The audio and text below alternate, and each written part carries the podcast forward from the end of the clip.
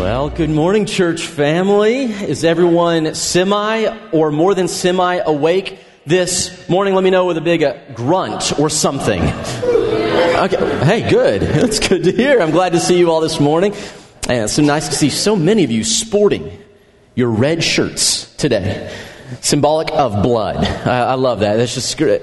No, no, is that not okay? Valentine's Day is that is that it instead? Okay. Hey, listen. Today we are wrapping up our teaching on take the land.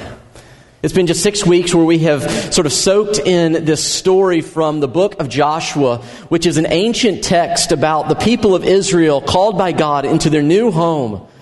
And although he promised to give it to them, there was this divine partnership between God and his people and as far as they were willing to walk with him, he was willing to give them new land.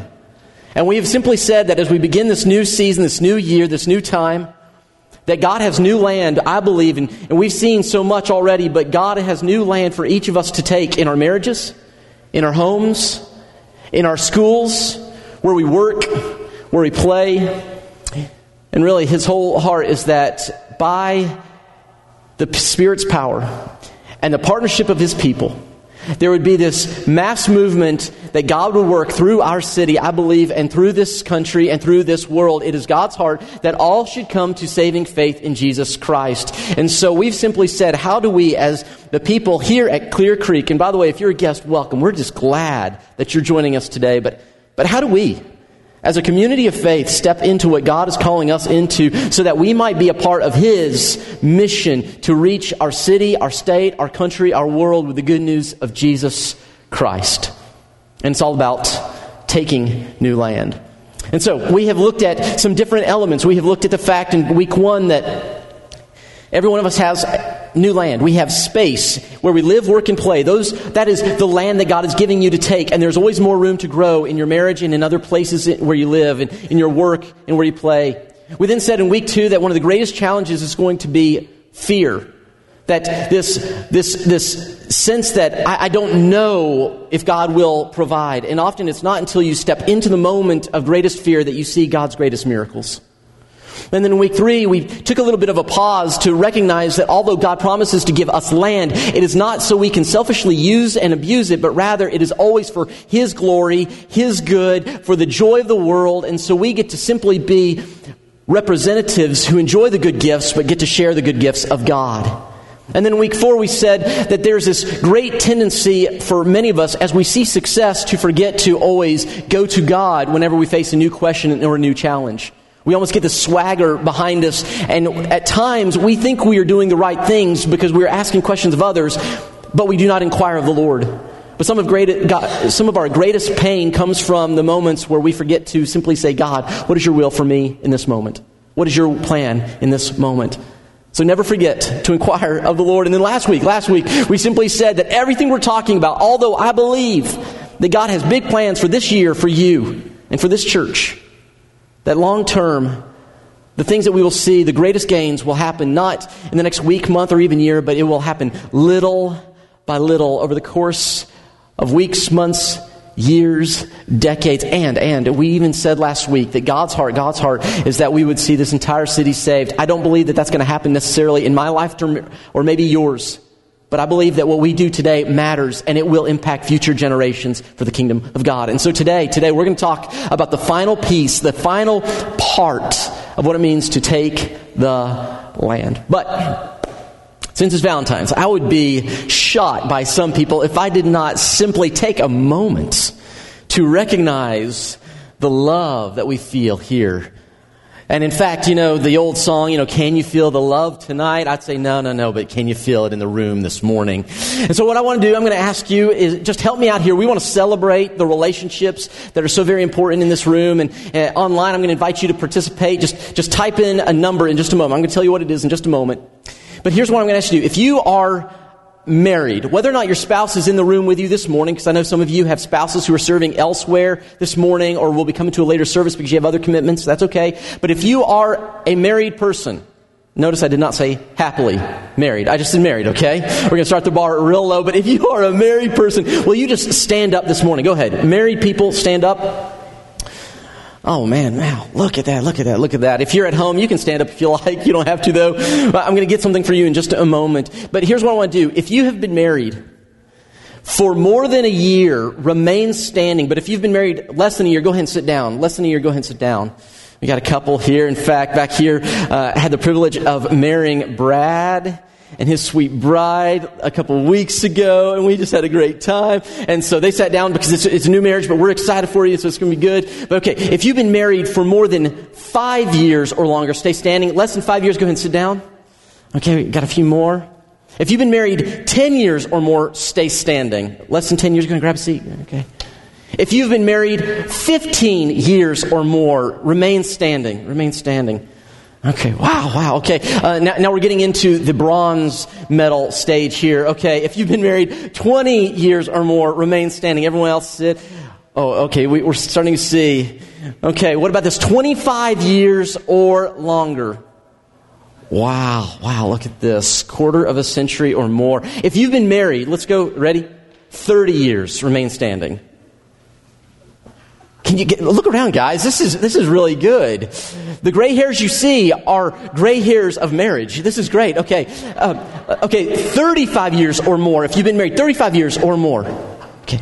If you've been married 40 years or more. oh, wow. We're down to just a few. Okay. 45 years. 50 years? Oh my goodness. Now, hold on. We've got two remaining here. And I'm just going to ask. Okay, Roy uh, how long have you and Sharon been married? 55 years? Okay, okay, okay. Uh, yeah, go ahead. That's. Woo. Stay saying. Uh, Alex, how long have you and Chris been married? 61. 61. Can we just show some appreciation? And Larry and Flory, how long have you been married? 54 years. That is awesome. That is awesome. Now, why do we do this? Why do we do this? See, I know for some in this room and, and online, by the way, the number I'm going to ask you to do is online. Just put in how many years have you been married? Because we want to celebrate every year that you have been together, whether it's one month, one year, a decade, or more. It doesn't matter. We just want to celebrate it. And here's why. Here's why. In a world like ours, we need to highlight and celebrate long term commitments, don't we? See, here's the thing, and I know for some, when we talk about marriage or when we talk about uh, connection and commitment, there's something in us that feels sad, some of us, and maybe disappointed or a tinge of guilt because for some in here, and maybe online, you're, you're going, you know, I wish I were married, but because of death or divorce or just disappointments of life, I'm not in that stage. And we just want you to know that we're with you. We're not, we're not trying to exclude anyone, but because we live in a culture marked by quitting, we want to celebrate committing. You, you follow me here? Our culture is a culture that says when it gets difficult, we quit. But as Christ followers, instead of quitting, we continue to commit or committing. You, you, get where we're going here this morning. In fact, I want you to know that these last two chapters in Joshua 23 and 24 these are the words of Joshua, his final words to the nation of Israel. This is his farewell address. And I was thinking as I was reading the text over the past few weeks, if each of us had the privilege of getting in front of people that we had influence or history with, what, what words would we share with them? And as I process through this, I think there's one word where, if we were to define the entire farewell speech of Joshua, it could be marked by one word, and that is the word commitment. It's the word commitment. In fact, I'm going to tell you this morning, family, that that one word, commitment, whether it's in a marriage or in a home or in a job or in your studies, students, or if it is in your neighborhood or in friendships, that one word, commitment, is the difference between seeing God's power at work and change or simply becoming a part of a culture that doesn't know which way to go. Commitment in fact, the summary verse that gives us all that we need to know really is the most famous verse of chapter 24. It's chapter 4, 24, verse 15, and it says this. Joshua talking to the nation of Israel, he says, But if serving the Lord seems undesirable to you, then choose for yourselves this day whom you will serve. Whether the gods your ancestors served beyond the Euphrates River, or the gods of the Amorites, that means the people who live where you are right now, in whose land you're living, but as for me and my household, we will serve the Lord. My title to stay on our last talk in this series of teaching is simply this From this day forward. From this day forward. My question to you today is From this day forward, what is your commitment? Because at the end of your life, what will define who you are is the commitments that you make, the commitments you keep, and the kingdom work that you see as a result. It's the commitments you make, the commitments you keep, and the kingdom work you see as a result. Our time is short, so I wanted to be very brief here this morning, but let me give you just a few things. This entire text, you're going to see two uh, two, two uh, uh, lists of four. Joshua, in this one verse, he's going to give us four characteristics of commitments. And then I'm going to show you from the entire two chapters four ways to cultivate commitment. So, first, four characteristics of every commitment you ever make. I want to run through these very quickly. Write these down. Number one, commitment is, number one, always a choice. Commitment is always a choice. He says, choose, choose, choose. Notice, I love he doesn't say, feel who you will serve. In fact, commitments are not built on your feelings, they're built on your choices. And this is really, really good news. Because this means that you and I, you and I, we are not slaves or victims. We have the potential to be conquerors and victors. Because if you, as a person, recognize that any commitment you have today is the result of a choice that you have made, you will be liberated to step into what God is calling you. See, the reality is if you think that your commitments are based on your feelings or on some external influence, you will always be a victim, and your commitments will last only as long as the feeling or the external influence remains in your life. But he does not say, feel who you will serve, or what, what is the culture saying? He says, choose. In fact, it's been my experience that anyone who commits to a course of action, who says, This is what I will do, come hell or high water, no matter what may come, people who commit and who make the choice, these are people who will always find the answer to how. See, a lot of times we will say, I will commit once I know how to do it. But that never works. Rather, it is when you commit to a course of action, when you choose, you will always find the answer how. It's the, it's the person who says, because of the commitment, I will find out how to make my marriage work. It's because of my commitment I will find how to disciple my children. It is because of my commitment I will discover how to share my faith with my neighbors. It is because of my commitment I'm choosing. People who make the choice, who are radically committed, will always find the how. Now, here's a reality it doesn't mean that you will find it easily. Will there be setbacks? Oh, yeah. Dead ends? Most definitely. Will you face detours? Of course. But the people I've seen who choose and commit to the choice will always find the answer to the question, how? But if you don't, you will not find answers. You will always find excuses, won't you? In fact, if you want to find someone and you want to evaluate the level of their commitment in their marriage, in their job, in their schoolwork, in their neighborhood, in their influence, you can simply figure out their commitment level by the number of excuses or answers they have produced. Someone who produces lots and lots of excuses, those are people who have not truly committed. People who continue down the course are people who have made the choice and they have committed. So, number one, every commitment is built on a choice, and this is good news because it means that you are not a victim. Number two, every commitment, every commitment is a choice, but it's also personal. Notice he says, choose who you'll serve, but he says, choose for yourself. In other words, you by God's grace, have been given free will to choose what to do with your life. Isn't that good news, family? You, you are not a robot. You are not determined by God's providence how you will choose. Every one of us must choose to follow Jesus or to reject Jesus. Are we tracking here? And it's not the responsibility of your mom and daddy whether or not you follow or reject Jesus. Some of you had wonderful parents who gave great influence, but hear me, you are not saved because your mom and daddy followed Jesus. You are saved because you choose to follow Jesus. You, some of you had very bad parents and bad examples. But hear me now. You do not get to use that as an excuse to reject God or be disobedient to God. It is a personal decision every day to commit to something. Your spouse does not determine your level of commitment to the marriage. Your children do not determine the level of your commitment to discipling them. Your children and your friends and your neighbors do not determine your commitment levels. It is a personal decision to commit. Always, always, always. And again, this is great news because you get to choose. It is a choice. It is personal. But number three, notice this it is daily.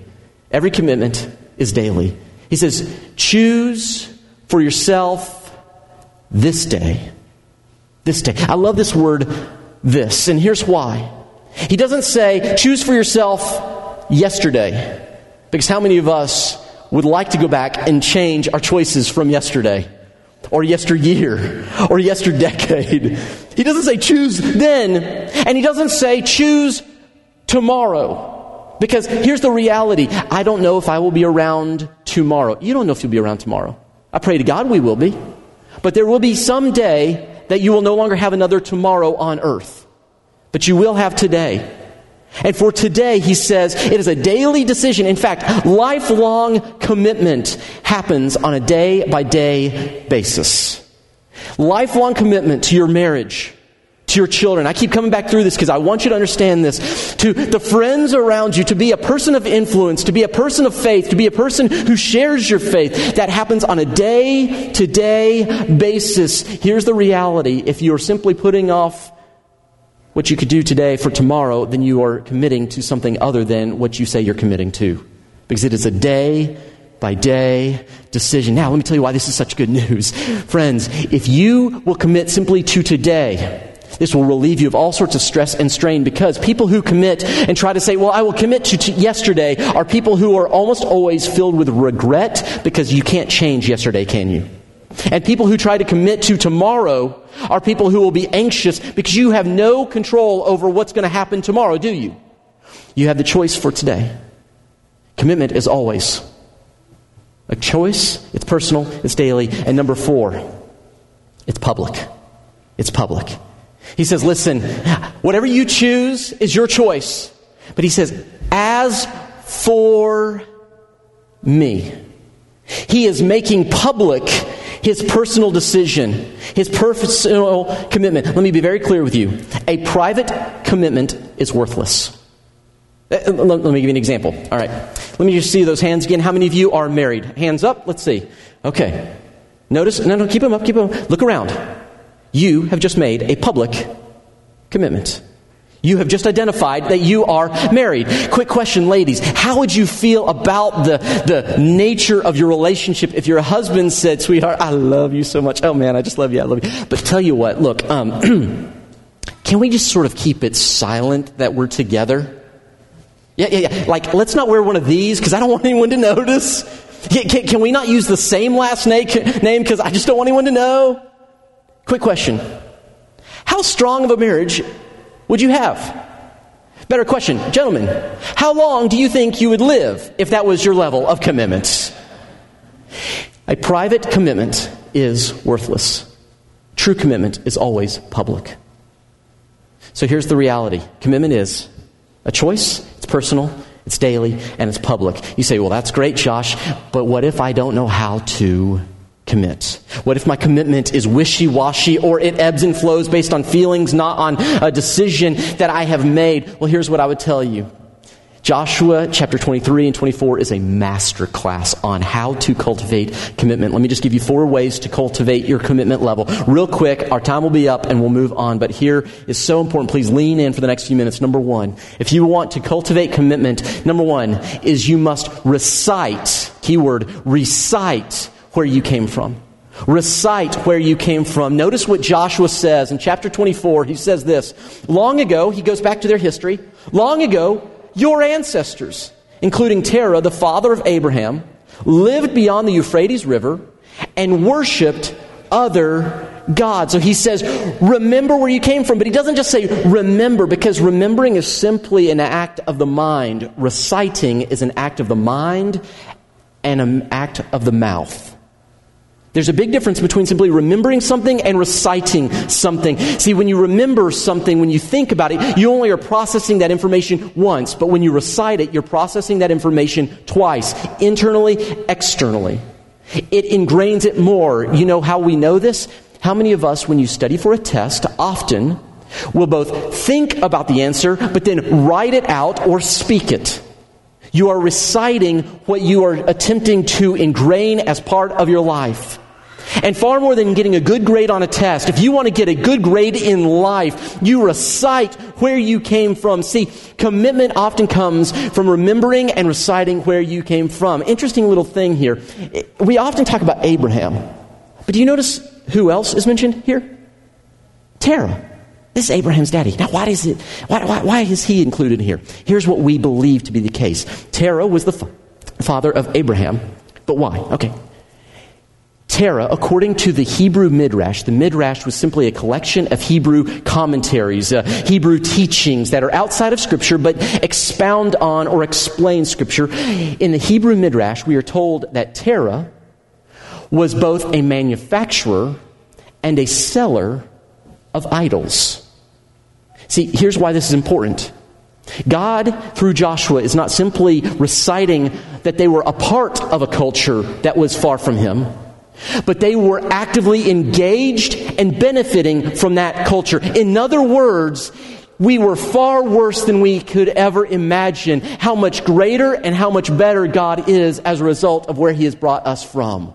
Because the very next phrase is this. He says, But I, this is God, I took your father Abraham and gave him many descendants. In other words, he came from an idolatrous background where he and his family benefited from this sinful practice, and I still chose him. Your commitment to God will be equal to how well you recite his commitment to you. Did you hear me?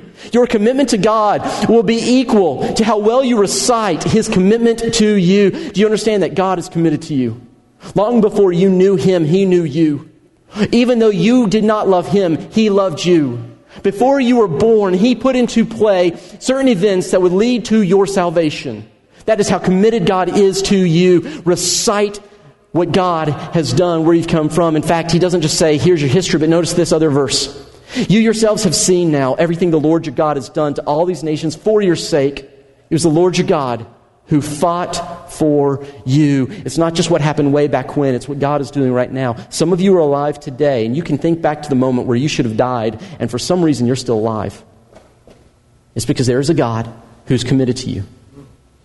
There are some of you here today, it's not that you were about to physically die because of a silly situation or a stupid decision but rather it's because you, you can look back at that moment where things were off the rails. Maybe you weren't sure how you were going to get through a season, but somehow, by God's grace, you are now here today. It is because God has been committed to you. You recite where you came from, family.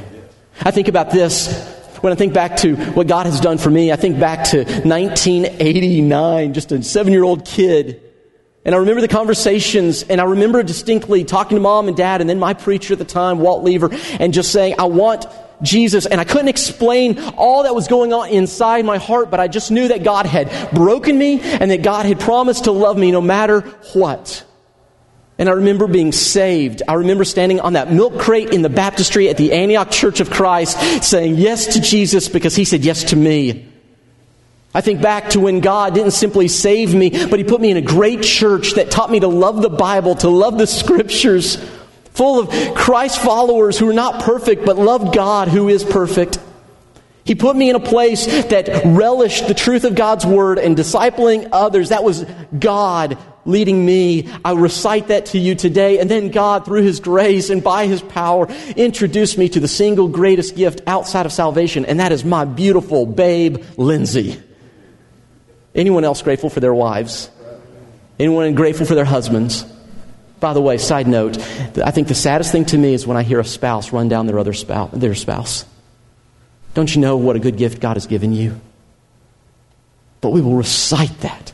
And God gave me two children that I did not deserve, I did not earn, and I half the time don't even know how to parent well, but by God's grace, we're trying. And then God, by His grace, brought my family and I to this wonderful city called Chattanooga, to this fantastic church called Clear Creek, to meet you and be a part of the mission God has given to you and the leadership of this church, that we get to be a part of it. I will celebrate and recite it. So, are you reciting where God has brought you from? If you want to cultivate commitment, you recite it. Number two, very quickly here. Not only recite it, you return to the basics. Return to the basics. What are the basics? Well, the basics are very simple.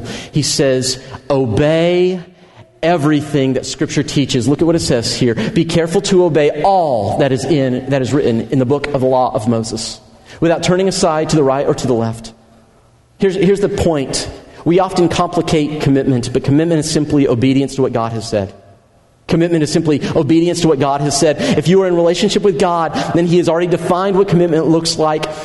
But if you don't know the scriptures how will you know commitment?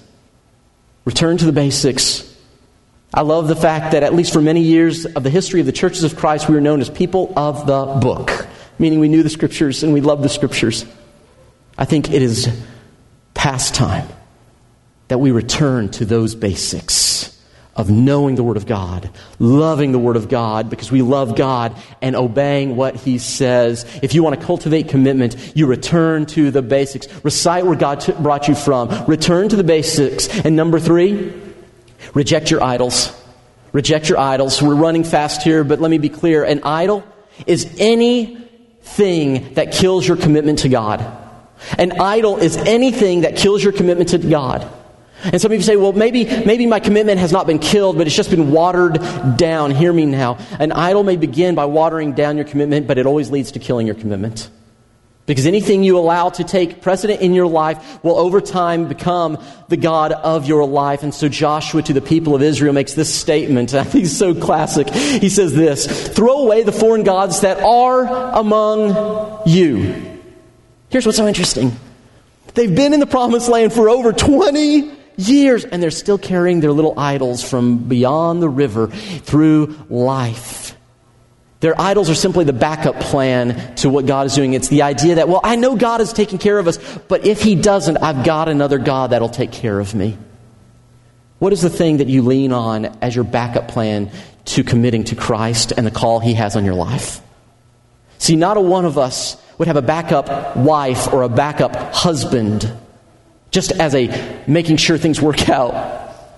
Commitment is simply saying, I will reject the idols in my life. Quick question What are the idols in your life? Maybe it is a dating relationship that you need to get rid of because it is not what God is calling you, and you know that you're worshiping the person more than the one who gives you all things. Maybe the idol in your life is simply a, a relationship, or maybe it is um, some security, or maybe it's status, or whatever it may be. What is that thing that you hold on to and you think, if I only have this, then I will have everything? Commitment simply says you reject all the idols in your life. So it is to recite where you came from, return to the basics, reject your idols, and fourth and finally, recruit others. You say, what? How does this cultivate commitment? H- have you noticed? Have you noticed that when you share what you're excited about, it builds your own excitement about it. Have you noticed this? Anyone else in here? Let, let, me give you an example of this. So, in college, we had this wonderful conversation. It was one of those really deep uh, conversations that you have. And here's the conversation What is the greatest pizza in Tennessee? I, I, know this is just deep stuff, and so I remember one one late afternoon, some buddies and I we were talking about it, and I began to share with them what I at the time thought was the best pizza in Tennessee. It was this little greasy joint in Oak Ridge, Tennessee, where my daddy grew up, called Big Ed's Pizza. Anyone else know of Big Ed's? Oh, these are the saved. These are now, now we're saved, and we'll all die quicker than the rest of you as well. But but Big Ed's, oh man. Here's, here's the great thing about it is as we talked about Big Ed's, I started talking about how this pizza was so good, but they gave it to you and they put it on a paper plate. You know this, the paper plate? And it was so greasy that when you're done eating, you lift the paper plate and it kind of off the, pl- off the table. It was nasty. It was nasty. But as we talked about it, I could see the saliva beginning to come on the guys' faces. And so much so that we said, hey, you know what? We just need to go. So we hopped in the car. Late one afternoon, we had finals the next day. We didn't care. We got in the car. Three hours later, we had the best pizza and the worst heartburn you could imagine. But it was a great experience. because I got to recruit other people to this commitment that this was the best pizza. Hear me now. Why is it that it's so easy to commit to recruit people to a food, but it's so hard to commit to recruit people to a faith? But here's, here's the reality. As you and I, as you and I, listen, listen, as you and I cultivate this, as we share our faith with others, one thing's going to begin to become more and more apparent. You'll begin to fall more in love with Jesus, and your clarity of why you love him will become more apparent because it will be, it will be a necessary piece to recruiting others for you to share why he is so good to you. And this will cultivate your commitment. Bottom line is simply this. If you don't remember anything else, remember this. Remember this. We live in a world of quitters. But God's people are committers. Because, because commitment changes everything. You understand, everything we've talked about this morning sounds like it's all about you, but it's really, really not. Everything we've talked about, how commitment is a choice, it's personal, it's daily, and it's public. You understand that long before you and I ever entered the scene, there was one who stepped onto the scene. His name is Jesus Christ. And his commitment for you Quick question Did he make a choice for you, family? Yes or no? Yeah, he did. Was it a personal choice or did someone twist his arm to choose you? Yes or no? Did God choose you? Yes or no? He chose you, yes. It was personal. He made the decision daily. In fact, he talks about praying, Give us this day our daily bread. Lead us not into temptation, but deliver us from the evil one. The idea is that if you had it all for the rest of your life, you wouldn't have to pray for your daily needs. But he made a daily commitment to you. And did he make it public? We're told that on the cross, stretched out between two thieves, he was stripped naked and he was put to a public shame. The commitment that we're talking about here is simply a reflection of the commitment of our Savior to us. And quick question, quick question. Did his commitment change everything? How many of us this morning would say, Jesus' commitment has changed my everything? How many of us would say that his commitment took a lot of new land? And it's continuing to today. This is why, friends, we can talk about the land that God wants to give you, but the thing that will determine how much land you see is how much commitment we keep as followers of Jesus. So I'm going to ask you, I'm going to ask you, would you cultivate it? Would you not let it just say where it is, but would you build it up and cultivate what God has done?